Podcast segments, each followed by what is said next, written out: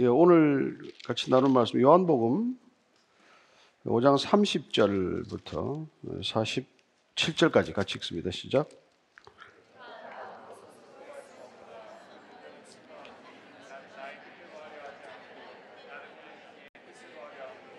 내 심판은 의로우니라. 내가 만일 나를 위하여 증언하면 내 증언은 참되지 아니하되 나를 위하여 증언하시는 이가 따로 있으니 나를 위하여 증언하시는 그 증언이 참인 줄 아노라. 너희가 요한에게 사람을 보내매 요한이 진리에 대하여 증언하였느니라.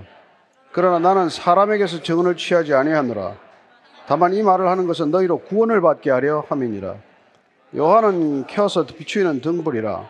너희가 한때 그 빛에 즐거이 있기를 원하였거니와 내게는 요한의 증거보다 더 큰 증거가 있으니 아버지께서 내게 주사 이루게 하시는 역사 곧 내가 하는 그 역사가 아버지께서 나를 보내신 것을 나를 위하여 증언하는 것이요. 또한 나를 보내신 아버지께서 친히 나를 위하여 증언하셨느니라. 너희는 아무 때에도 그 음성을 듣지 못하였고 그 형상을 보지 못하였으며 그 말씀이 너희 속에 거하지 아니하니 이는 그가 보내신 이를 믿지 아니함이라. 너희가 성경에서 영생을 얻는 줄 생각하고 성경을 연구하거니와 이 성경이 곧 내게 대하여 증언하는 것이니라. 그러나 너희가 영생을 얻기 위하여 내게 오기를 원하지 아니하는도다. 나는 사람에게서 영광을 취하지 아니하노라. 다만 하나님을 사랑하는 것이 너희 속에 없음을 알았노라. 나는 내 아버지의 이름으로 왔음에 너희가 영접하지 아니하나 만일 다른 사람이 자기 이름으로 오면 영접하리라. 너희가 서로 영광을 취하고 유일하신 하나님께로부터 오는 영광은 구하지 아니하니 어찌 나를 믿을 수 있느냐? 내가 너희를 아버지께 고발할까 생각하지 말라. 너희를 고발하는 이가 있으니 곧 너희가 바라는 자 모세니라. 모세를 믿었더라면 또 나를 믿었으리니 이는 그가 내게 대하여 기록하였습니다. 그러나 그의 글도 믿지 아니하거든 어찌 내 말을 믿겠느냐 하시니라. 아멘. 하나님 아버지 어, 예수님 당시에 예수님을 그렇게 오해하고 그를 결국 십자가에 못 박았듯이 어, 어쩌면 오늘날 이 시대도 우리는 예수님을 여전히 오해하고 우리가 그분을 십자가에 못 박지는 않지만 그분의 이름을 함부로 일컫거나 또 그분의 뜻과는 전혀 상관없는 삶을 살면서도 우리는 그리스도인이라고 주장하거나 착각하고 살아갑니다. 오늘 주님께서 어, 내가 누구인지를 말씀하시고 나를 거부하는 자들, 믿지 않는 자들에게 어떻게 당신 자신을 계시하시고 증거하셨는지를 어, 면밀히 살펴보게 하셔서 정말 예수님 제대로 알고 제대로 믿게 하여 주옵소서. 예수님 이름으로 기도합니다. 아멘. 어, 예수님께서 사실 참 당시에 선뜻 받아들이기 어려운 말씀을 어, 많이 하셨어요. 요새 표현을 하자면 아주 그냥 폭탄 선언을 하신 게 참 많아요. 그 당시로서는 아마 충격적이었던 그런 말씀일 거예요. 예컨대 이제 5장 24절 말씀 우리가 내가 진실로 진실로 너에게 이르노니 내 말을 듣고 또 나를 보내신 자를 믿는 자는 이미 영생을 얻었고 심판에 이르지 않았느니 사망에서 생명으로 옮겼느니라. 내 말을 이미 들었다면 너희들은 그 안에 벌써 영생이 있다는 거예요. 이 말씀은 38년 된 병자를 이렇게 세워서 걷게 하시고 안식일을 범했다는 그 당시 유대인들의 심각한 비난에 대해서 하신 말씀이에요. 어, 결국 어, 도대체 너는 무슨 권위로 그렇게 안식일을 범하고 또 심지어 아버지와 나는 하나다, 나는 아버지의 아들이다 하는 표현을 통해서 왜 하나님과 너는 어, 동등한 그런 입장을 이렇게 주장하느냐는 것이죠. 그 당시 예수님 당시에 메시아로 자처하는 사람들이 몇몇 있었어요. 그러다가 뭐 결국은 죽음을 맞거나 그를 따르던 추종자들은 허지부지 다 흩어지고 말았죠. 근데 예수님은 좀 경우가 다르다는 것을 그분들도 알았어요.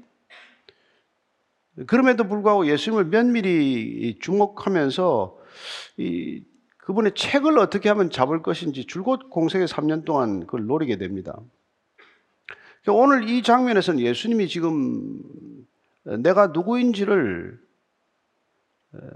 증언들의 증인들의 입을 통해서 증언하게 하는 거예요.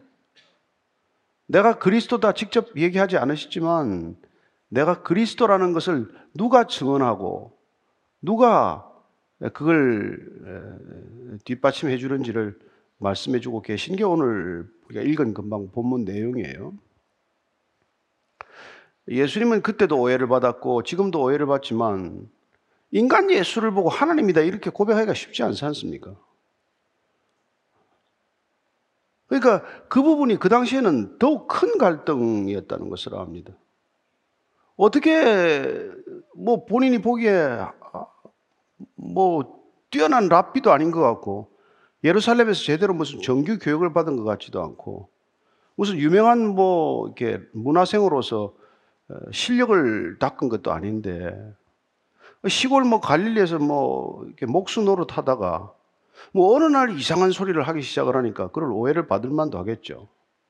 근데 어쨌건 예수님께서는 당신 자신을 어, 심판할 수 있는 권한도 아버지한테서 받았고 또 내가 사람을 살리는 권능도 능력도 아버지께로부터 받았다. 사람 살리는 능력이 있다는 거예요. 그러니 그 말을 어떻게 받아들여야 하겠습니까? 그래서 예수님께서는 그럼 내 말은 못 믿겠거든. 당시에 그 유대 땅에서 가장 존경받고 가장 신뢰받는 사람이 세례 요한이었어요. 세례 요한은 제사장이었지만은 광야로 나가서 뭐 이렇게 석청 꿀하고 메뚜기를 먹고 광야에서 이렇게 격리된 생활을 하면서 어느 날 회개하라는 메시지를 강하게 선포를 했고 그래서 그 사람들 앞에 뭐 엄청 많은 사람들이 몰려들었죠. 그래서 세례 요한은 당시에 저 사람이 그리스도가 아닌가, 저 세례 요한이 메시아가 아닌가 이런 어, 오해와 억척을 불러일으킬 만큼 많은 신뢰를 받았고 어, 지지를 받았던 사람이에요. 그러니까 너희들이 그렇게 믿었던 세례 요한한테 그러면 물어봐라 그러면 세례 요한은 뭐라 그랬냐? 아 세례 요한은 나는 물로 세례를 베풀지만 내 뒤에 오는 분은 불로 세례를 베풀 뿐이다. 그분은 성령으로 세례를 베푸실 뿐이다. 그 말은 너희들이 그렇게 믿는 세례 요한이라면 믿어야 할 거 아니냐. 그 얘기죠. 나중에 예루살렘 성전에서도 논쟁이 붙었습니다. 성전에서 가르치니까 넌 무슨 권위로 가르치냐? 그때 예수님께서는 즉답하지 않아요. 세례 요한이 가졌던 권위는 하늘에서 준 거냐? 사람에게서 난 것이냐? 대답을 못했어요. 하늘에서 난 것이라면 하늘에서 권위를 받은 세례 요한이 본인은 예수님의 신발끈도 풀지 못할 사람이라고 말했던 그 예수님을 인정하는 그 격이 되기 때문에 그들은 예수님의 권위를 인정하고 싶지 않아서 세례 요한의 권위조차도 입에 담지 않았던 사람이에요. 그러나 어쨌든 일반 사람들로서는 세례 요한이야말로 그 당시에 그리스도의 그 준하는 그런 믿음을 받았던 사람이니까 그분이 소개하는 예수님이라면 믿어라 이런 얘기를 한 거란 말이죠. 내 말은 못 믿겠거든 예, 세례 요한 말이라도 믿어라. 우리는 뭐 남의 말을 쉽게 믿지 않습니다. 그러나 누가 가장 우리가 신뢰할 만한 사람이 그래 그 사람 말은 한번 들어볼 만하다. 그렇게 추천하거나 그 사람이 권하면 그럼 우리가 좀 뭐 귀를 기울이지 않습니까? 우리가 요즘 아이들에게 뭐 밖에 낯선 사람이 주면은 절대 받아 먹지 말라. 그렇게 가르치지만은 아, 저 사람이 내 이모다, 제, 내, 뭐, 고모부다. 저분들이 주는 건 먹어도 된다. 그러면 어린 아이들도 마음을 열겠죠. 마찬가지로 지금 그렇게 예수님은 당신 자신을 지금 이렇게 증언하는 거나 마찬가지예요. 왜 하나님이신 예수님 그분께서 증언하셔야 합니까? 왜 그분이 사람 앞에서 증명되어야 합니까? 그럴 필요가 없지요. 그러나 그분은 우리를 사랑하시고 예수님께서 말씀하셨듯이 내가 너희들에게 구원을 주고자 하기 때문에 구원받는데 도움이 된다면 그런 증언이라도 기꺼이 지금 주님께서 지금 들어서 설명하고 있는 것이죠. 너희들이 믿을 수만 있다면, 받을 수만 있다면, 그 영생을 거절하지 않고 그 영생을 받을 수만 있다면 내가 어떤 증언이라도 내가 어, 하고 말지 뭐. 그런 지금 태도란 말이에요. 첫 번째는 세례 요한이 예, 증거가 되는 것이고 두 번째 오늘 예수님께서 내가 이때까지 와서 너희들에게 지금 베푸른 이적이나 표적 그 자체가 내가 하고 있는 일, 하나님의 역사가 아니냐. 하나님은 내가 하는 일을 통해서 하나님께서 나를 보내신 자, 나는 하나님 아버지께서 나를 이 땅에 보내신 자로서의 그 역할을 지금 너희들이 알 수 있지 않느냐는 거예요. 그럼 여러분 와서 누군가 무슨 일을 하는 걸 보면 그 사람이 누군지를 대충 알 수 있지 않습니까? 내가 잘 모르다가도 그 사람이 밖에 나가서 무슨 일을 하고 다니는지를 보면은 아, 저 사람이 그런 사람이구나. 내가 잘 몰랐는데 그 사람이 나가서 정말 좋은 일을 많이 하고 다니면 아, 저분이 참 선한 사람이구나 알게 되는 것처럼. 내가 저 사람이 괜찮은 사람인 줄 알았는데 밖에 나가서 뭐 엄청난 일을 저지르고 다녀서 연일 언론에서 크게 대서특필한다면 아, 나는 몰랐는데 저 사람이 이런 사람이구나.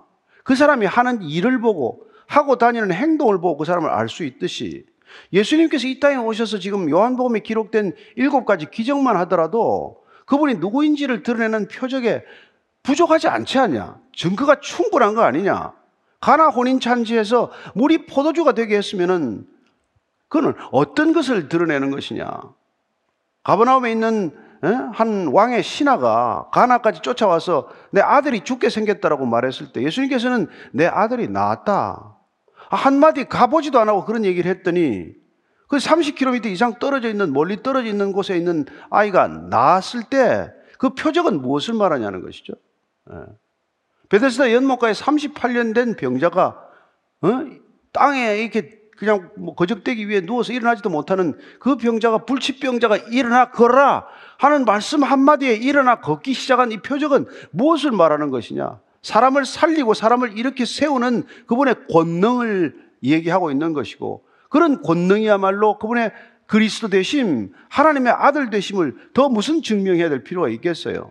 근데 그걸 보고도 안 믿는단 말이에요. 계속되지만은 우리가 보리떡 다섯 개와 물고기 두 마리로 5천 명이 넘는 장정들을 그렇게 먹였다는 것. 그런 표적은 먹는 것 생명의 근원 되시는 것, 그분으로부터 다 온다는 걸 다 얘기해 주는 표적이 아니냐는 것이죠. 갈릴리 풍랑 위에 무리를 걸었다. 어떻게 무리를 걷습니까? 지금도 그런 일이 없는데.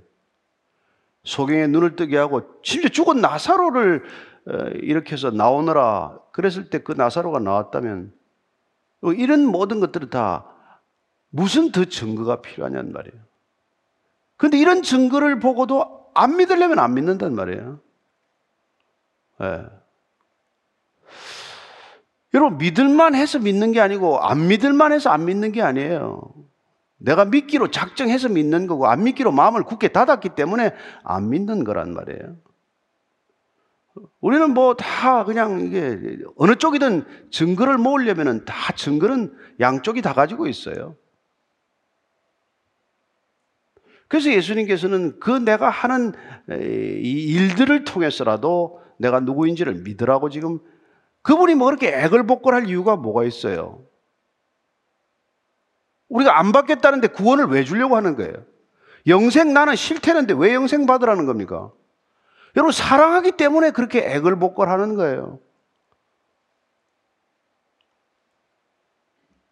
여러분, 우리는 그런 사랑하는 사람이 그런 걸 뭐 무시하거나 이렇게 거부하면 애가 타는 거 아니에요?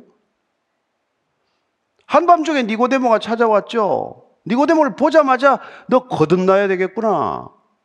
평생도록 그가 종교인으로서 열심히 종교 생활을 했지만 여전히 아직 영원한 생명이 잉태되지 않은 니고데모에게 그분께서는 한마디로 그런 말씀을 해 주신단 말이에요. 그냥 적당히 그냥 차 한 잔 마시고 교제하고 보낸 게 아니란 말이에요.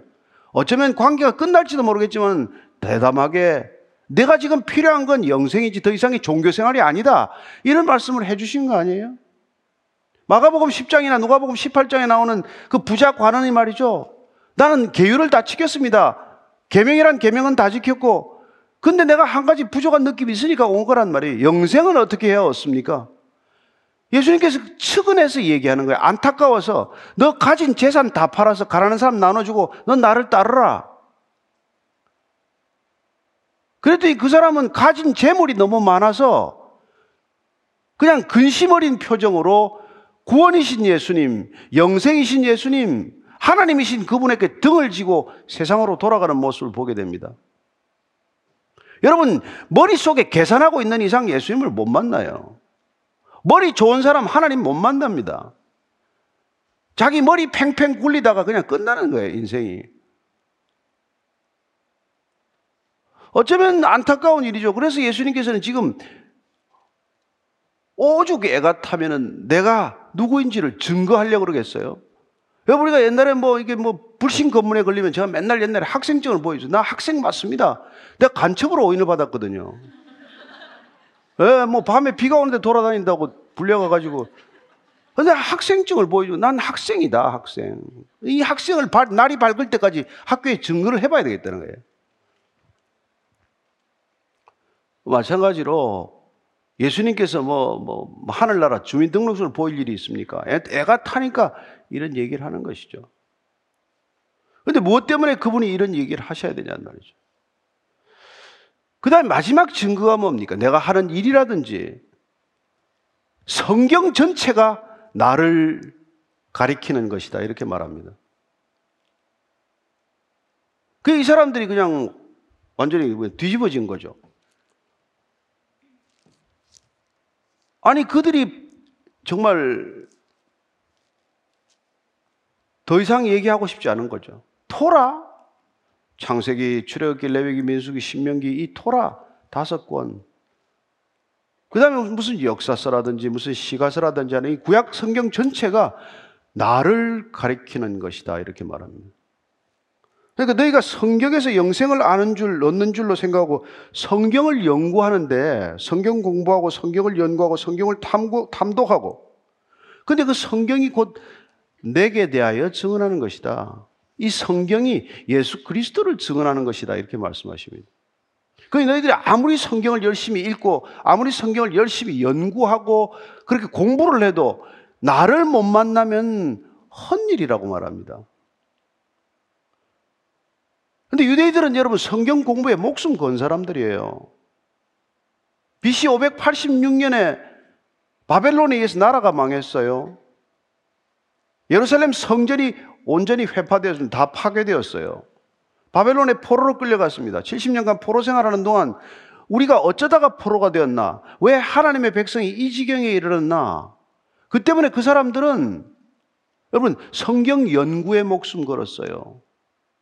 그래서 그들의 일과는 아침부터 성경 공부하는 겁니다. 다음 세대 성경 가르치기 위해서 신학고그 회당을 곳곳에 지었어요. 애들 때부터 성경 가르칩니다. 물론 그전에도 가르쳤지만. 근데 그렇게 성경 공부하고 그렇게 성경을 가르쳐도 그게 영생을 얻기 위해서는 성경의 영생이 있는 줄로 알고 공부만 해가지고는 안 된다는 거란 말이에요. 그 성경이 가리키는 예수 그리스도를 만나고 예수 그리스도가 영생을 주는 것이지 이 성경 자체가 영생을 주는 건 아니란 말이에요. 그 얘기를 하는 거란 말이죠. 그런데 그 유대인 랍비들이나 이런 사람들은 여러분 뭐 성경의 박사들이죠. 그리고 그걸 어떻게 해석해야 되느냐를 가지고 그 한 문장, 한 센텐스를 가지고 여러분 책이 한 권씩, 논문이 한 권씩 나올 만큼 토론한단 말이에요. 그런다고 뭐가 되는데 그런다고. 그거 잘한 사람이 사도 바울이에요. 가말리엘 문화에 있었죠. 그 당시에 힐렐 문화, 가말리엘 이런 사람들은 유명한 예, 랍비들이죠. 지금으로 치면 신학자 중에서 탑이죠. 그러나 그 힐렐이라는 사람조차도 성경은 생명을 얻기 위해서 보는 것이다. 그런 얘기를 했지만 정작 연구하다 보면 탐독하고 탐구하다 보면은 내가 하나님을 연구하는 내가 점점 중요해진단 말이에요. 그래서 오늘날 많은 신학자들이 성경을 비난하고 성경을 부인하면서도 밥을 먹고 살아가는 신기한 존재들이 되고 만 거예요. 뭐하러 예수님 욕을 하면서 밥을 먹고 살아요? 딴 종교로 가지. 기가 막힌 그런 일들이 있다는 거예요. 그래서 사도 바울이 그걸 알았기 때문에, 아, 이거 이 구약 전체가 뭔지를 그 사람이 드디어 알았다는 그 사람도 구약 박사예요. 그 사람 13살에 모든 구약을 다 외웠던 사람이에요. 이 구약 전체를 여러분 토라를 13살에 다 암송했던 사람이에요. 그 사람이 뭐라 그럽니까? 바울이 갈라디아서 3장 24절 25절 이렇게 말합니다. 시작. 이같이 율법이 우리를 그리스도께로 인도하는 초등 교사가 되어 우리로 하여금 믿음으로 말미암아 의롭다 함을 얻게 하려 함이라. 믿음이 온 후로는 우리가 초등 교사 아래에 있지 아니하도다. 이 모든 율법이 그리스도께로 인도하는 초등학교 교사라는 마찬가지라는 거예요. 그래서 우리가 이걸 예수 그리스도를 믿음으로 의롭다 함을 받도록 믿음으로 구원을 받을 수 있도록 그렇게 인도하는 이 초등교사밖에 안 된다는 거예요. 그 정작 그렇게 예수 그리스도를 믿게 되면 이 초등교사가 우리를 더 이상 끌어갈 이유가 있습니까? 여러분들이 초등학교 졸업하고 나서 초등학교 교사한테 매일 전화해가지고 숙제 제출하고 뭐 가서 가르쳐 달라고 하는 사람이 있습니까? 그분의 사랑은 기억하지만 우리가 더 이상 그분에게 가르침을 요구하지는 않는단 말이에요. 바울이 그 얘기를 하는 거예요. 믿음이 온 후로는 우리가 초등교사 아래 있지 않다. 더 이상 율법, 더 이상 구약, 더 이상 이 성경이 올가매는 바에 있지 않단 말이에요. 그래서 예수님은 이 성경이 하나님 사랑과 이웃 사랑으로 압축될 수 있는 것이고 그 하나님 사랑과 이웃 사랑을 우리가 하고 살 수 있다면은 여러분 모든 율법이 다 이루어진 것이나 마찬가지라고 얘기를 하는 것이죠. 그래서 그분은 율법을 폐하러 온 것이 아니라 오히려 나는 완성하러 왔다. 이 말씀을 하셨고 십자가에 달리시던 나는 다 이루었다. 이렇게 고백하시는 것을 듣게 된 것이죠. 따라서 구약이라고 하는 이 율법에 묶여서 정작 예수님은 보지 못하고 율법에 사로잡혀서 율법을 지키는데 온몸에 쥐가 나도록 살아가는 이 사람들이 정작 생명을 얻고자 주신 이 성경을 통해서 생명을 얻는 것이 아니라 성경 때문에 죽게 생겼단 말이에요. 그래서 로마서 7장 10절에 이렇게 말합니다. 생명에 이르게 할 그 계명이 내게 대하여 도리어 사망에 이르게 하는 것이 되었도다. 이거 읽고 살아나야 되는데 이걸 읽다가 죽어간다는 거예요. 이걸 날마다 연구하고 먹다가 생명을 얻어야 되는데 웬걸 성경을 열심히 하고 성경을 열심히 읽고 성경 매일 통달하고 성경 연구하고 성경으로 설교하는데 사람이 살아나는 게 아니라 사람을 죽어가는 사람이 된다는 거예요. 얼마나 무섭고 두려운 사람입니까? 그래서 예수님께서는 그 저기 장님이 또 장님을 이끌어가는구나. 죽어가는 사람들이 또 생명을 전하기는 그냥 죽음을 퍼뜨리고 확산하는 자들이 되고 말았구나. 그래서 너희들은 도적이요 강도다. 이 회칠한 무덤아 안에 생명이 없으니까 너희들은 회칠한 무덤이다. 네? 가장 성경을 잘 아는 사람들을 향해서 그렇게 얘기할 수 있습니까? 이거 없이 여러분들 생명에 이르는 것도 아니지만 이거에 묶여서도 생명에 이르지 못한다. 이게 역설이란 말이에요.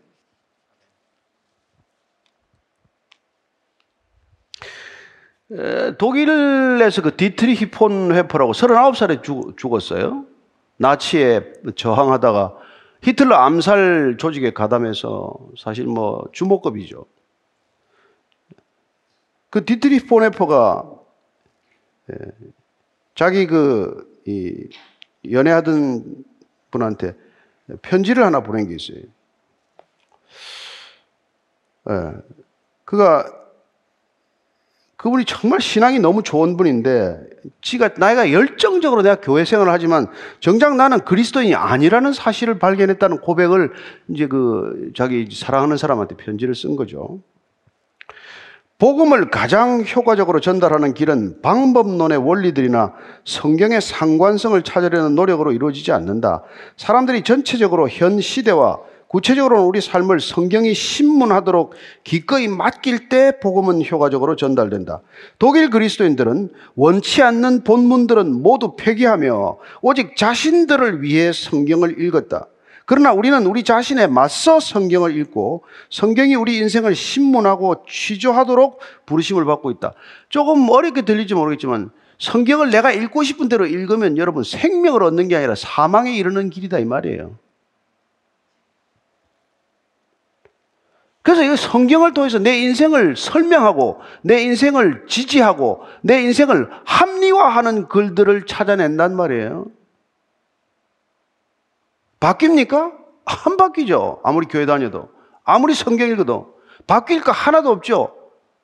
나는 죽고 내 안에 그리스도가 살아도 바뀔까 말까 하는데 나는 날마다 시퍼렇게 살아있고 날마다 예수님을 죽이고 있는데 어떻게 변화가 일어납니까? 그러니 아무리 교회를 다니고 아무리 성경을 들고 아무리 무슨 성경을 뭐 몇십 독 했대도 사람이 안 변하는 거예요. 왜? 안에 생명이 잉태한데도 변할 리가 있습니까? 근데 본인은 생명이 잉태됐다고 가상 임신 상태에 있는 거예요. 이 그때만의 얘기겠습니까? 지금은 안 그런 것 같아요? 지금도 다 여러분 우리가 부자 관원처럼 말이에요. 우리 부자는 아니지만은 예수님이 너 가진 거 다 버리고 나를 따르라 그러면 뭘 버릴 게 있어요? 버릴 게 없어도 따라갈까 말까 한데 숟가락만 하나 있어도 안 갈 판인데 우리는 다 하나님을 사랑한다고 착각하는 거예요. 여러분 진짜 사랑하면 다 버려도 아깝지 않잖아요. 내가 사랑한다는 개념을 사랑하는 거예요. 정작 하나님을 사랑하는 게 아니라 하나님이라는 사상을 사랑하는 거란 말이에요. 그러니까 아무런 변화가 아니라는 거죠. 세, 세상과 다를 게 뭐가 있어요?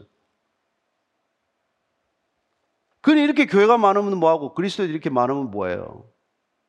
단 한 명이라도 예수 따라가는 사람이 있어야 세상이 바뀔까 말까 하는데 우린 다 세상을 따라가면서 예수님 이름으로 세상을 따라가기 원한 것이고 예수님 말씀을 들어도 예수님 이름으로 세상을 달라고 요구할 뿐이고 아무리 성경을 읽어도 예수님의 이름으로 기도하는 것이 아니라 내 생각으로 기도할 뿐이죠.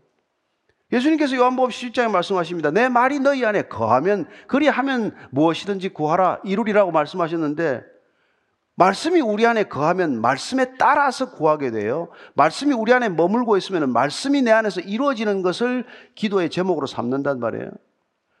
더 이상 나를 위해서 기도 나오지도 않아요. 나를 위해 기도하는 건 모든 종교의 활동이에요.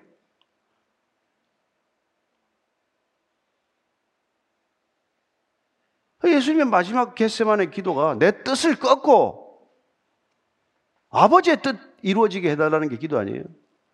세상의 기도 여러분 다 그만두고 평생 주기도문만 외워도 가장 훌륭한 기도가 하는 사람인 줄로 믿으시기 바랍니다. 예? 누구 하나 용서도 못하면서 예. 교회처럼 용서 못하는 사람 나는 본 적이 없어요.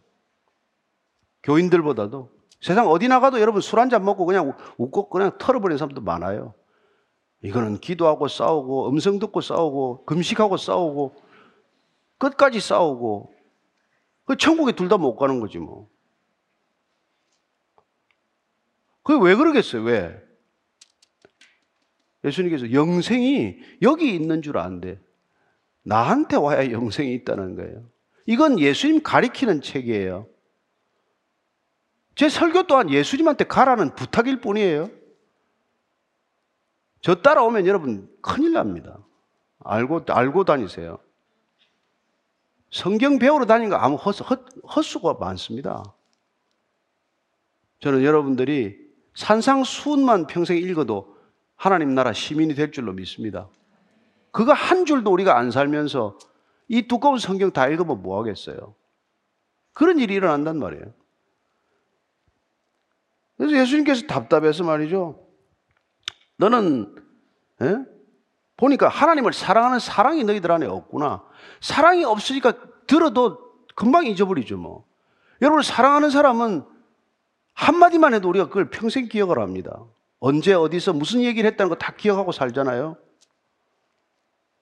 잊어버리니까 이혼하겠죠.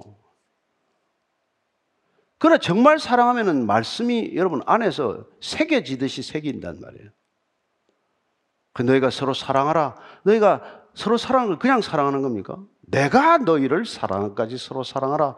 그러면 세상 모든 사람들이 너희가 내 제자인 줄 알리라.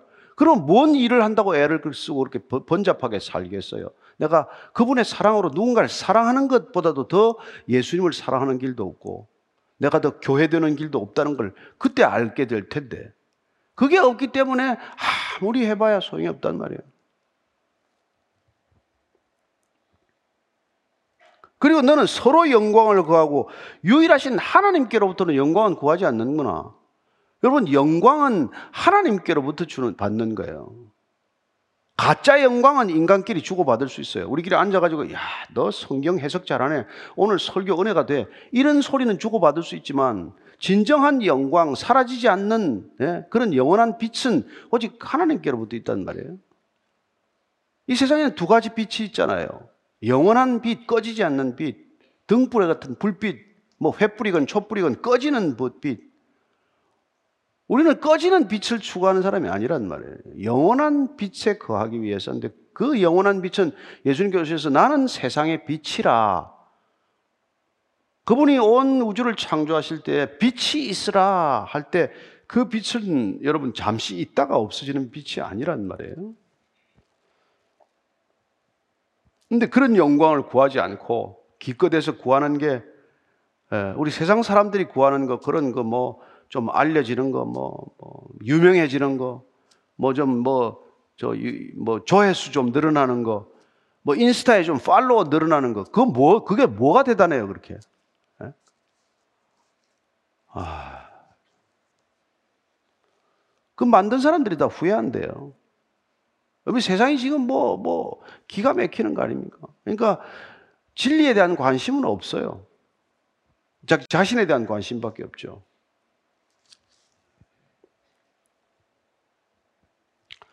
그 당시에는 뭐 모세가 하면 깜빡 죽을 시대예요. 모세 이상 가는 사람이 없어요. 모세가 시내산에서 직접 하나님의 율법 계명을 받았으니까. 근데 예수님께서 오늘 이제 마지막에 그렇게 말합니다. 너희를 아버지께 고발할까? 내가 내가 고발하지 않는다. 응? 너희들이 그렇게 바라는 모세가 너희를 고발한다고 말합니다. 왜요? 모세가 준 받아온 계명을 잘 지키면 구원에 이르는다고 생각을 했단 말이에요. 유대인들이 목숨을 걸었던 게 두 가지예요. 하나는 착한 일을 많이 하자. 그 사람들도 착한 게 되게 많이 목을 맸어요. 착한 일을 많이 해서 적선, 선을 많이 쌓자. 마일리지를 많이 쌓으면 업그레이드 되겠지. 이게 하나고. 두 번째는 하나님의 계명을 열심히 연구하자. 그래서 경건한 유대인들은 아침부터 저녁까지 늘 말씀을 묵상하려고 애를 썼어요. 근데 그 계명이 너희들을 고발할 거라고 말한단 말이에요. 왜냐하면 여러분 계명은 아무리 지키려고 해봐야 못 지키게 돼 있어요. 그 계명으로는 안 된다는 걸 깨닫게 하기 위해서 너희들은 계명에 턱없이 모자란다는 걸 보여주고 나서 그러니 계명을 지킬 수 있는 능력을 가지신 분에게 와라. 이게 이게 성경 얘기란 말이에요. 구약은 계명에 관한 얘기예요. 근데 그 계명은 지금 바울의 지금 초등학교 교사예요. 어린 아이들에게 야 너희들 예수님께로 가라. 그 가리키는 지시 등이나 마찬가지고 예, 가리키는 이, 이, 뭡니까 레이저 광선 마찬가지 이걸로 뭐 막 가르치잖아요. 그 예수님 따라가면 되는데 생명이신 예수님, 영생이신 예수님은 안 따라가고 랍비나 따라가고 시나고고에서 그 무슨 장로들 얘기나 듣고 제사장 하자는 거나 하고 그러다가 그냥 세월 내월 다 보냈기 때문에 정작 예수님은 못 만나고 그냥 인생이 끝난다 이 얘기예요. 지금도 여러분 지금 이스라엘 땅에는 예수 믿는 사람이 1%가 안 됩니다. 요새 조금씩 뭐 늘어난다고 움직임이 있다고 하지만 예. 근데 너희들이 예수님 그 모세를 정말로 믿었다면 그렇다면 나도 믿었을 것이다. 너희들이 모세를 정말로 믿지 않았다는 거예요. 너희들은 정말로 하나님을 사랑하지 않았다는 거예요. 하나님을 사랑하지 않으니까 하나님의 계명대로 안 살았단 말이에요. 사는 채 했을 뿐이란 말이에요. 우리는 다 예, 율법을 지키는 채 하고 있을 뿐이란 말이죠. 그래서 넌 모세의 글도 믿지 않으면서 어떻게 내 말을 믿겠냐. 이런 애가 타는 말씀을 하시는 것이죠. 자, 오늘 이 시대 우리는 어떻습니까? 예수님께서는 지금도 우리가 동시대에 살아가는 저희들에게 예, 정말 너희들이 주일 성수도 하고 뭐 교회 헌금도 하고 헌신도 하고 근데 왜 그렇게 하는 건데 왜 그렇게 하는 건데 교회 여기서 여러분들 뭐 서로 좋은 인간관계를 만들어서 세상보다도 더 유익한 어떤 그런 관계를 만들기 위한 걸까요? 여러분, 교회는 딱 하나예요. 하나님이 이 땅에 살아계신다는 것을 드러내는 공동체일 뿐이에요. 그러니까 예수님이 이 공동체 주인이 되지 않으면 그런 일이 안 일어난단 말이에요. 예수를 주라고 고백했다면 그분의 명령에 순종하는 사람이 되어야 된단 말이죠. 주님, 주님 하지만은 여러분 주님이라는 건 우리가 종이라는 거 아니에요? 그럼 종이 무슨 발언권이 있어요? 주님이라고 부르질 말든지 예수님을 주님이라고 했으면 그분 명령에 순종하든지 둘 중에 하나 아닙니까? 그런데 뭐 순종되는 건 한번 해보죠. 안 되는 건 여러분 주님도 세상 물정을 몰라서 그렇지 지금 때가 어느 때인데 그런 얘기를 하십니까? 우리가 어떻게 원수를 사랑합니까? 원수 용서하는 것도 안 되는데 그건 물정을 몰라서 세상을 잘 모르고 하시는 말씀이네. 예수님도 저처럼 이렇게 한번 당해보세요. 여기 용서가 되나? 이러고 산단 말이에요, 우리는. 그래서 우리는 이 성경을 내가 재단하면서 읽어서는 안 된단 말이에요. 그 얘기를 들으면 내가 되든 안 되든 그 기준이 아니에요. 내가 알아듣고 못 알아듣고도 기준이 아니에요. 그런 마음의 결단이 없으면 아예 예수님하고 관계를 맺지 말아야 돼요. 예. 뭐 다른 편한 종교 있는데 왜 여기 와가지고 이러고 있겠어요? 그러나 우리가 이 길이 맞다, 이 길이 진리다라고 하면 우리는 더 이상 물러설 곳이 없는 사람들이에요. 그분께로 계속 가든지 아니면은 세상으로 돌아가든지. 저는 중간 지대는 없다고 믿습니다. 어, 적당한 타협은 불가능합니다. 저는 여러분들이 예수님을 만나지 않고서는 아무것도 결론이 없다는 것, 그분으로부터 영생을 받지 않으면 이 길은 아무것도 생기는 것 보장할 게 없습니다.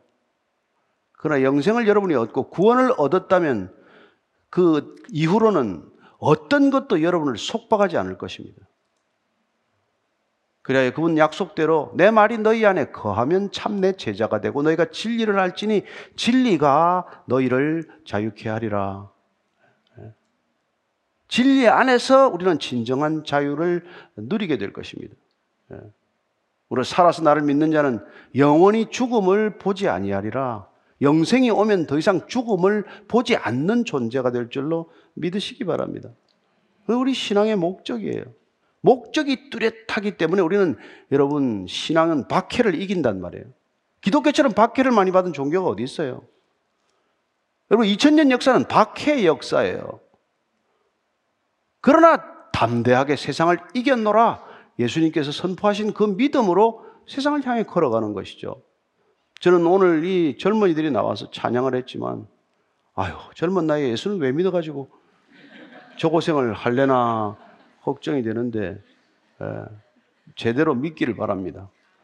안 그러면 이게 에, 아멘? 그게 무슨 뜻인지 알고 한 거죠. 에, 아멘. 정말 저는 이 땅의 젊은이들이 깨어나기를 바랍니다. 단 두세 사람이라도 저런 믿음을 가진 사람들과 내가 함께 하겠다고 약속을 하셨고 세상 끝날까지 내가 너희와 함께 할 테니까 가라 너희는 가서 모든 족속에게 복음을 전하라. 담대하게. 그런 삶을 어, 살도록 우리를 초청하셨다는 것 기억하시고 돌아가시게 되길 바랍니다. 기도하겠습니다. 하나님 아버지, 정말 예수 믿는다는 것, 우리 힘과 능력으로 안 된다는 것을 먼저 고백하게 해 주옵소서. 그래 주님께서 내가 성령을 내게 보내줄 것인데 성령이 오면 내가 비로소 의에 대하여, 죄에 대하여, 죽음에 대하여 영생에 대하여 알게 될 것이라고 하셨사오니 주님 각 사람에게 성령을 보내주셔서 하나님 내 이성과 내 합리성으로 이룰 수 없는 주님의 놀라운 영생의 시간 속으로 우리가 자연스럽게 편입되게 하여 주옵소서. 오늘 예배를 드리러 왔습니다. 내가 죽는 경험을 하게 하시고 내 안에 그리스도가 잉태되는 경험이 있게 하여 주옵소서. 예수님 이름으로 기도합니다. 아멘. 아멘. 네.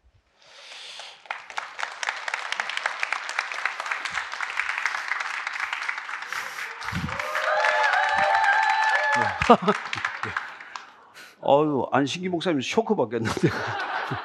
네. 목사님 제가 올라오면서 문득 든 생각이 아, 목사님이 안 계시면 저밖에 없구나 이런 생각이 마귀가 주는 생각이겠죠. 너무 내려가라는 거예요. 네, 질문하겠습니다. 네.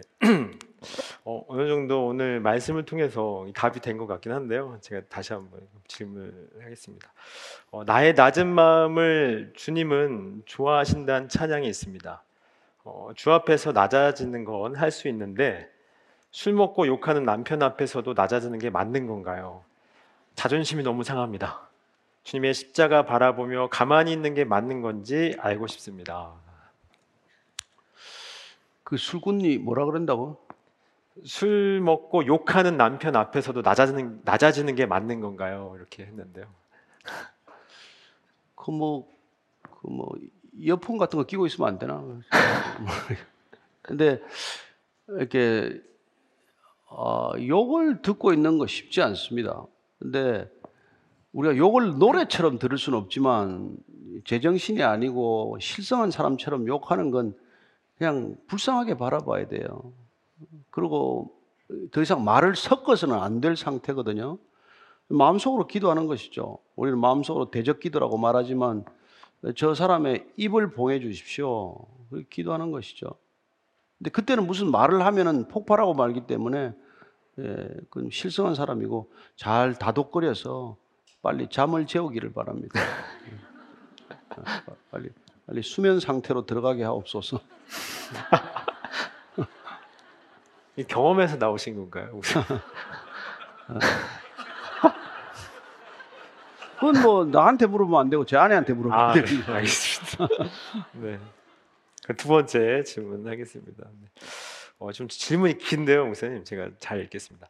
어, 저와 남편은 대형 교회 유치부 교사를 하다 만났고 이후 시 부모님께서 개척교회 목회를 20년간 하시다 은퇴하셨는데요. 남편의 신앙이 점점 다운되더니 지금은 교회에 오지 않고 하나님을 믿지 않습니다.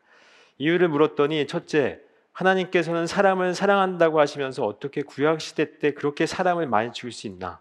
둘째, 대형교회 목사들의 수많은 비리로 나와 친구들뿐만 아니라 교회를 떠난 성도들이 이렇게 많은데 하나님은 그런 목사님들을 어떻게 그냥 내버려 두시는지 이해가 안 간다. 그래서 나는 하나님이 없다고 결론 지었다고 합니다. 하나님을 부인하고 정죄와 분노가 가득한 저희 남편에게 어떻게 말해야 하는지 알려주세요. 질문했습니다. 한번 데리고 한번 와야겠구만. 음, 근데 에, 아까 말씀드린 대로 우리가 하나님이 없다라고 그렇게 결론을 내면 네, 하나님 눈에 안 보입니다. 그렇죠. 없을 증거가 다 모이게 돼 있어요. 에, 그래서 하나님을 내가 있다 없다고 한다고 해서 그 여러분 하나님이 그냥 있었다가 사라지거나 그러지 않습니다. 어, 우리가 태양은 구름이 끼어도 태양이 있는 것이고 내가 지하로 들어가도 태양은 있어요. 근데 우리는 뭐 어떤 지역에 가니까 6개월 동안 해가 안 뜨더라고요. 어, 그러나 태양은 있어요. 저는 극지방에도 가보니까 그야말로 그냥 백야가 계속되지만 나, 저, 어떤- 여름에는 네. 겨울에는 태, 해양이 안 떠요. 그러나 태양이 없는 건 아니란 말이에요. 그래서 우리는 내가 내 형편이 어떠하건 하나님이 있다 없다를 가지고 시비할 일은 아닙니다.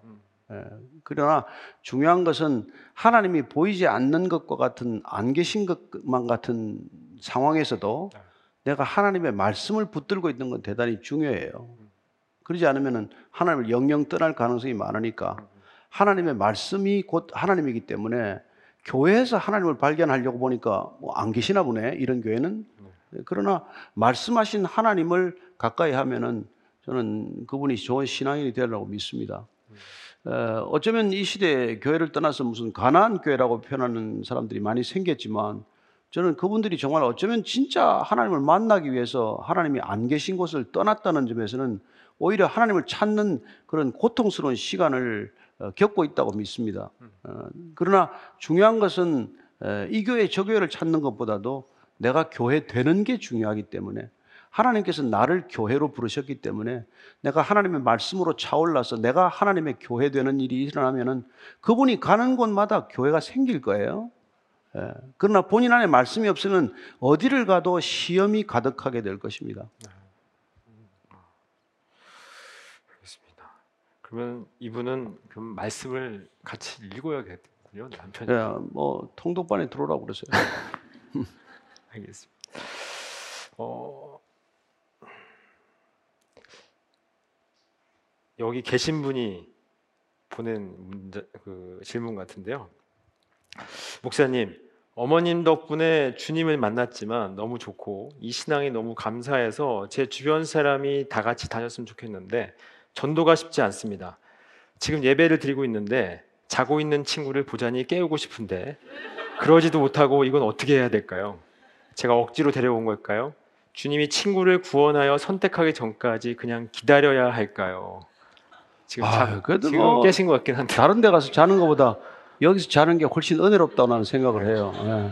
그러니까 아니 뭐 술집에서 자는 것보다 나 낫잖아요. 그러니까 너무 그렇게 실망하지 마시고 여러분 아 말씀은 들려야 되는 것이지 그렇죠.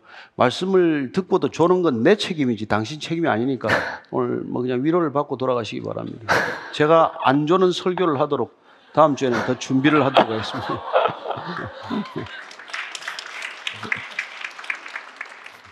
네, 알겠습니다. 네, 네. 아, 목사님 답변이 너무 짧아가지고 질문이 많이 없는데 큰일 났네요. 네, 네. 어, 어, 조금 무거운 질문인데요. 어, 목사님 은혜로 죄를 회개하고 하나님을 알지 못했던 지난 삶에서 돌이켜 인도하심 따라 새 삶을 살아가고 있습니다. 은혜로 회복된 삶의 감사와 기쁨을 살아가고 있는데 목회자로의 부르심에 대해 부담을 느끼고 있습니다. 목회자의 부르심을 어떻게 확인할 수 있을까요? 저는 뭐 하나님의 음성을 확인하는 방법은 뭐 시대를 초월해서 분명합니다. 직접 듣는 분도 계세요. 드물게는 드물게는. 예. 아까 뭐 우리가 보면은 사무엘아 사무엘아 보면은 사무엘상에 나오잖아요. 세 번씩이나 사무엘을 직접 부르시는 음성을 듣는 분 있어요. 그러나 대개는 우리가 지금 오늘날 그 특별한 계시라고 일컬어지는 성경을 통해서 이렇게 음성을 듣게 됩니다. 유독 성경을 읽어 나가다가 그 말씀 한 절이나 그 말씀 전체 주는 context가 나한테 꼭 와서 닿는 부담으로 이렇게 느껴질 때가 있어요. 그건 하나님이 어떻게 보면 우리 마음을 놓고 하고 계신 것이죠. 그러나 또 한 가지는 우리가 믿는 사람들을 통해서 하나님께서 말씀하십니다. 내 가까이 있는 사람을 통해서 어, 뜻밖의 이런 얘기를 듣게 되는 것이죠. 예. 그리고 그다음에 우리가 말하는 성령의 내적 내적 음성이 있습니다. 왠지 그런 결정을 향해서 내 마음이 계속해서 부담감을 느끼고 있는 것이죠. 신학을 한번 해볼까? 해볼까?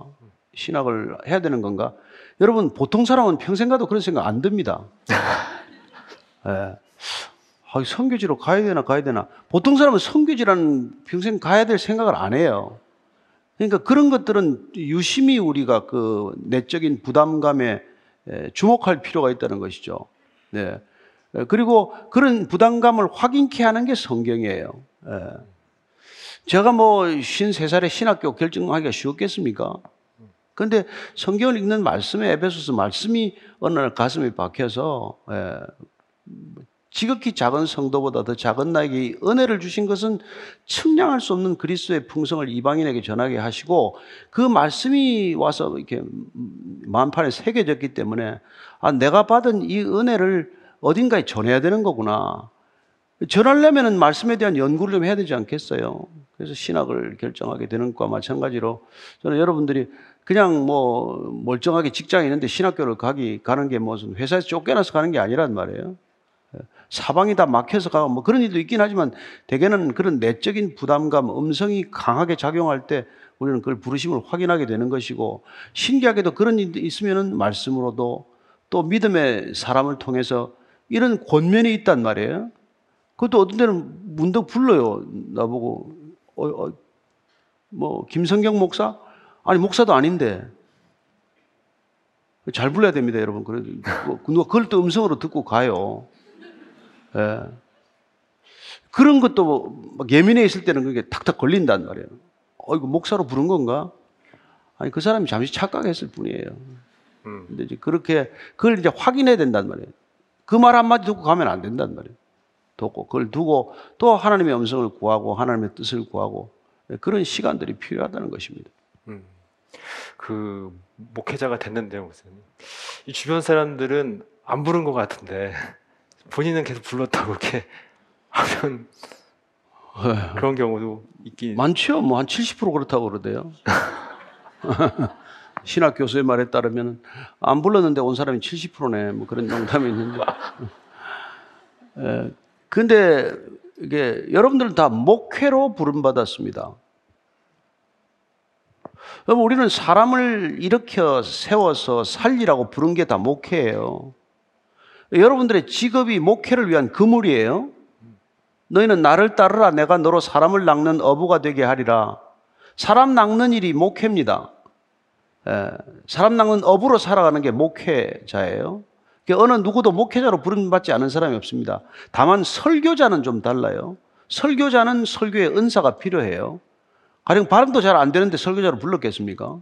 우리말도 잘 안 되는데 설교자로 불렀겠어요? 그건 아니란 말이에요. 예, 설교도 예를 들어서 구제나 권면이나 무슨 이런 치유나 은사 중에 하나란 말이죠. 예. 그러나 우리가 이제 신학교를 간다, 특별히 목회자로 부른다는 걸 자꾸 우리가 설교자로 부른 것하고 좁게 해석을 해야 되는데 너무 넓게 해석을 하죠. 그 지금 신학교 가면 뭐 다른 여러분 설교자 이외의 길이 많아요. 음악 사역을 하는 분도 계시고 뭐 상담 사역을 하는 분도 있고 여러 가지 목회적 일을 하기 위해서 대학에 다른 다양한 과가 있지 않습니까? 예. 그러나 특별히 이제 에, 뭐 목회학과가 이제 있는데 그건 설교자로 양성하기 위한 코스란 말이죠. 근데 거기 보면은 에, 설교자로 안 불렀는데 온 사람이 꽤 있단 말이에요. 목회자면 누구나 다 설교를 해야 되는 줄 아는데 그건 아니란 말이에요. 목회자 신학교 안 가도 설교하는 사람 많이 있어요. 예. 뭐 우리가 잘 아는 대로 많지 않아요? 맞습니다. 예. 그래서 여러분들이 그 은사를 잘 또 확인하는 게 필요하다 그 얘기입니다. 내가 어떤 은사를 하나님께 주셨나. 저도 좀 고민해 봐야겠네요. 이제 뭐 고민하기에는 좀 늦은 것 같기도 하고.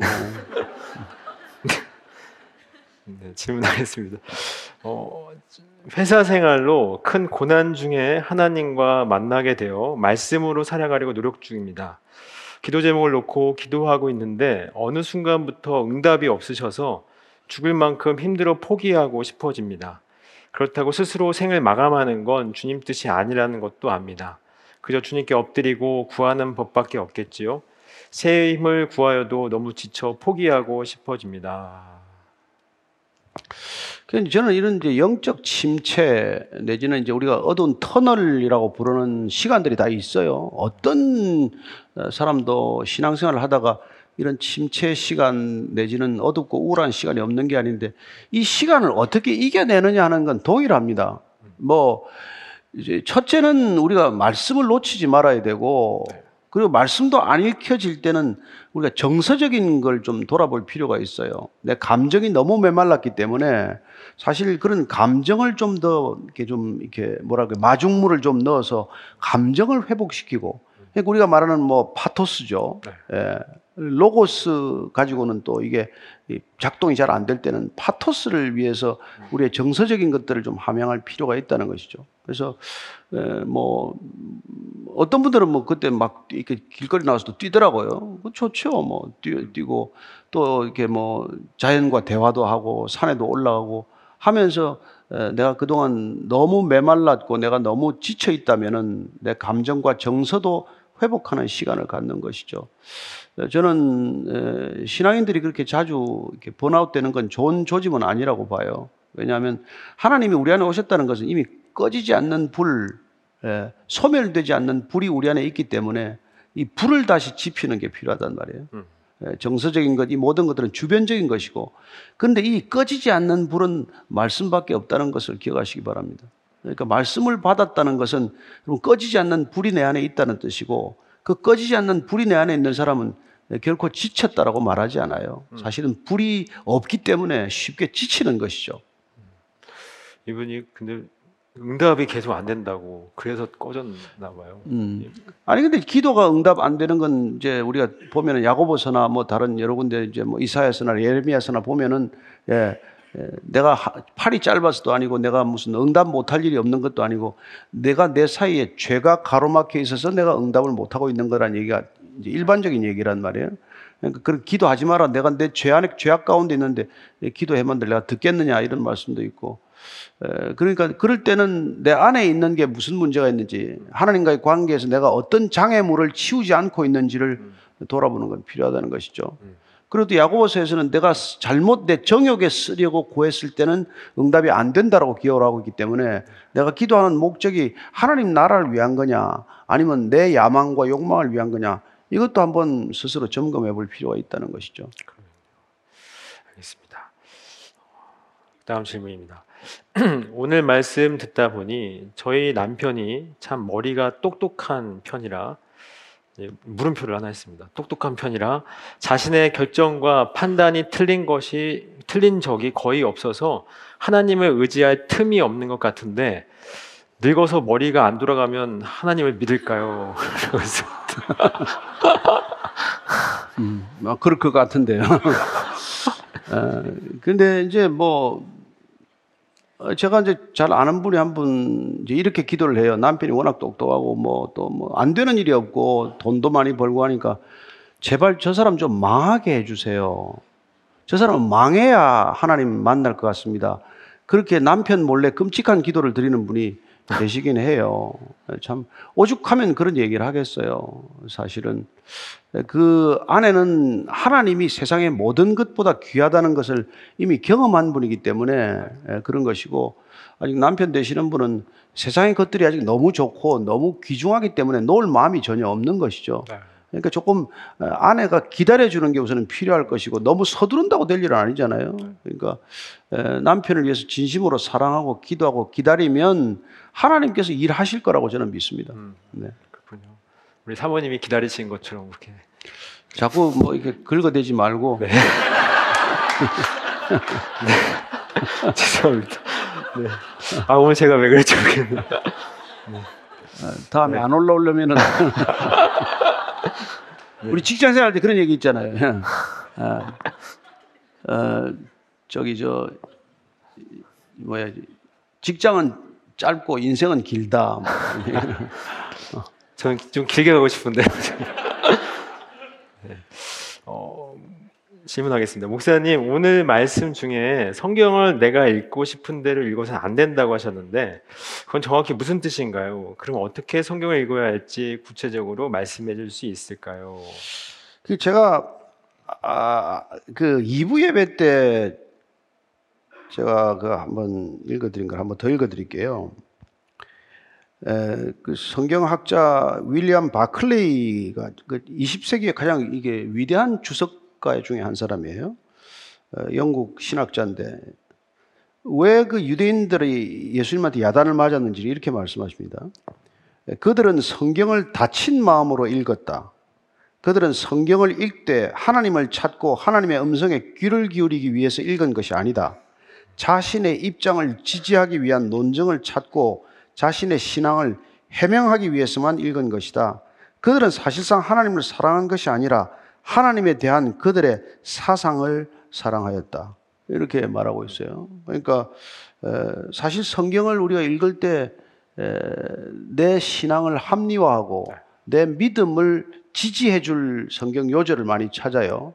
그래서 무슨 묵상을 한다, 뭐 QT를 한다 이런 것도 위험한 게 잘못하면은 성경 전체가 흘러가는 그 context를 무시하고 그냥 하루하루 그냥 주시는 내 말씀을 내가 필요한 말씀, 내게 꼭 있어야 할 말씀을 내 자의적으로 읽는 걸 그걸 성경을 주석한다 그러지 않는단 말이에요. 성경은 성경 텍스트로부터 우리가 exegesis 끄집어내야 된다고 말하는데 그걸 eisegesis란 건 내 생각을 가지고 성경에 들어가서 성경을 내 생각대로 요리해 놓는 걸 말한단 말이에요. 그러면 성경을 아무리 읽어도 성경이 말하고자 하는 바를 듣는 게 아니라 내가 듣고자 하는 걸 성경 속에서 이렇게 요리해서 듣는 그런 버릇이 생기고 말아요. 그래서 섣부른 말씀 묵상도 위험하다는 것이죠. 그래서 우리는 성경을 읽기만 해라. 그냥 통으로 쭉 읽어 나가다 보면은 성경이 성경을 해석하는 것을 듣게 될 것이다. 음. 그런 말씀을 드리기 때문에 성경을 너무 자의적으로 자꾸 해석하려고 해서는 안 된다는 것입니다. 특별히 늘 매일 묵상을 하는 분들은 그런 걸 조심해야 된다 이 뜻이죠. 그게 나쁘다는 뜻은 아닙니다만은 에, 그저 그저 내 다급한 상황에다가 말씀을 자꾸 집어넣어서 아 나한테 이런 말씀을 하시는구나 하고 무리하게 해석할 일이 없단 말이죠. 하나님은 그렇게 함부로 말씀하지 않습니다. 예수님도 말씀 들은 게 세 번인가 밖에 없어요. 세례 받고 나올 때 이런 내 사랑하는 아들이요 내뭐 예. 기뻐하는 자라는 음성을 들었고 변화 삼상에서 너희들은 저 사람의 말을 들으라 이런 얘기를 몇 번 들은 것이 매일 뭐 음성을 들으면 못 삽니다 여러분 압니까? 매일 음성을 듣는 건 귀신이 그 짓을 잘해요. 매일 한심은 찾아온답니다. 조심하셔야 돼요 정말로. 음성을 영적인 현상들은 여러분 이상한 영적 현상이 훨씬 더 많아요. 그래서 하나님께서 안전하게 성경을 주신 것입니다.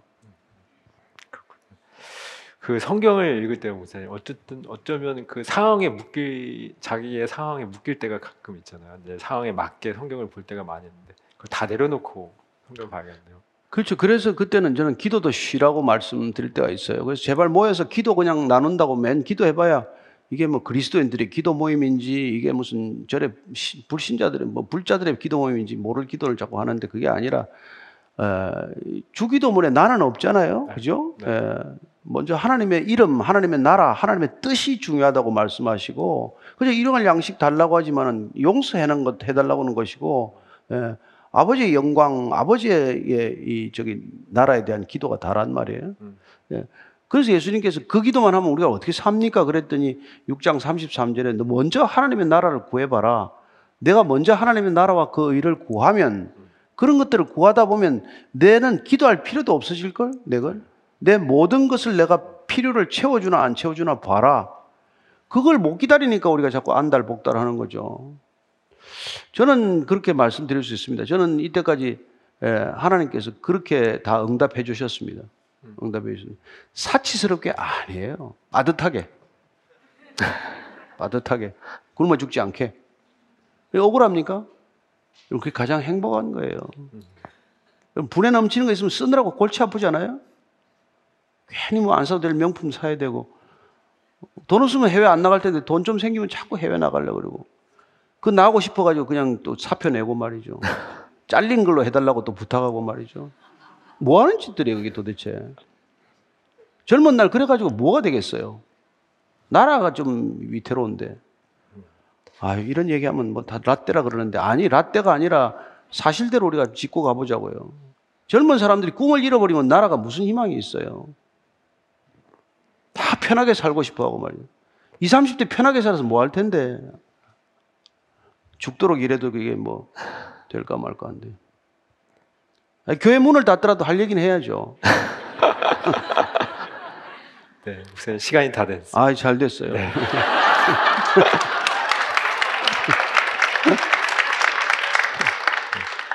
저희 찬양 한 곡 해도 될까요? 아, 될까요? 네. 네. 우리 나 무엇과도 주님을 바꾸지 않으려 한 찬양하겠습니다.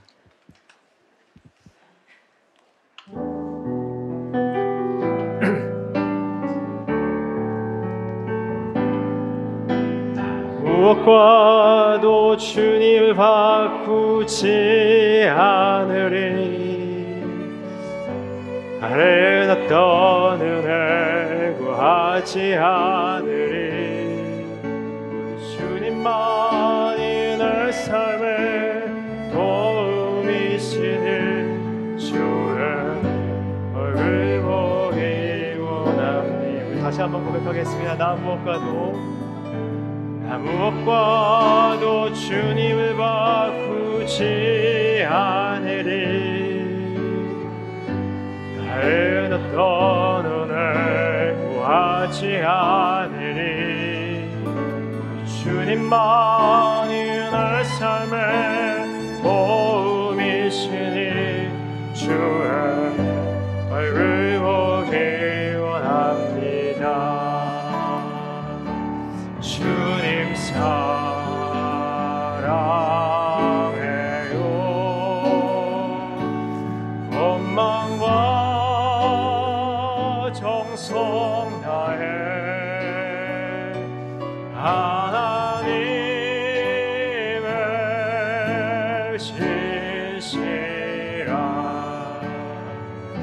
친구들에게 원하고 다시 한번 고백하겠습니다. 주님 사랑해요.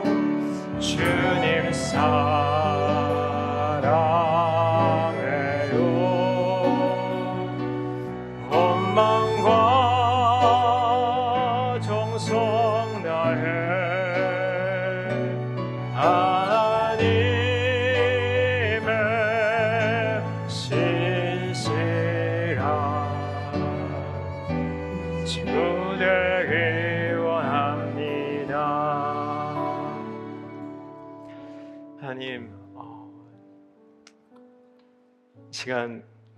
주의 자녀들이 주님만 사랑하겠다고 고백했습니다. 이 고백이 고백으로만 끝나지 않게 해주시고 삶으로 증거될 수 있도록 인도하여 주시옵소서.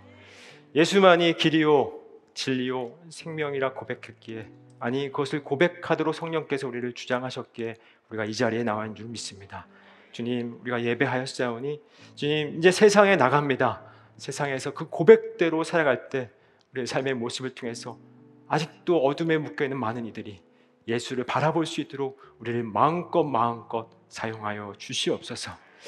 이제는 우리의 길이 되시고 생명이 되시고 진리가 되시기 위해서 이 땅에 오셔서 십자가에 못 박혀 죽으신 예수 그리스도의 은혜와 그 예수를 이 땅에 보내주셔서 그 사랑을 증거하신 아버지 하나님의 사랑하심과 그것을 믿음으로 고백하게 하시는 성령 하나님의 함께하시고 도와주시고 교통하신 역사하심이 이제는 주님을 사랑합니다 라는 고백 가운데 주님을 위해서 진리이신 생명이신 길이신 주님을 위해서 살아가기로 다짐하는 모든 하나님의 자녀들 머리 위에 이제부터 영원토록 함께 하시기를 간절히 축원하옵나이다.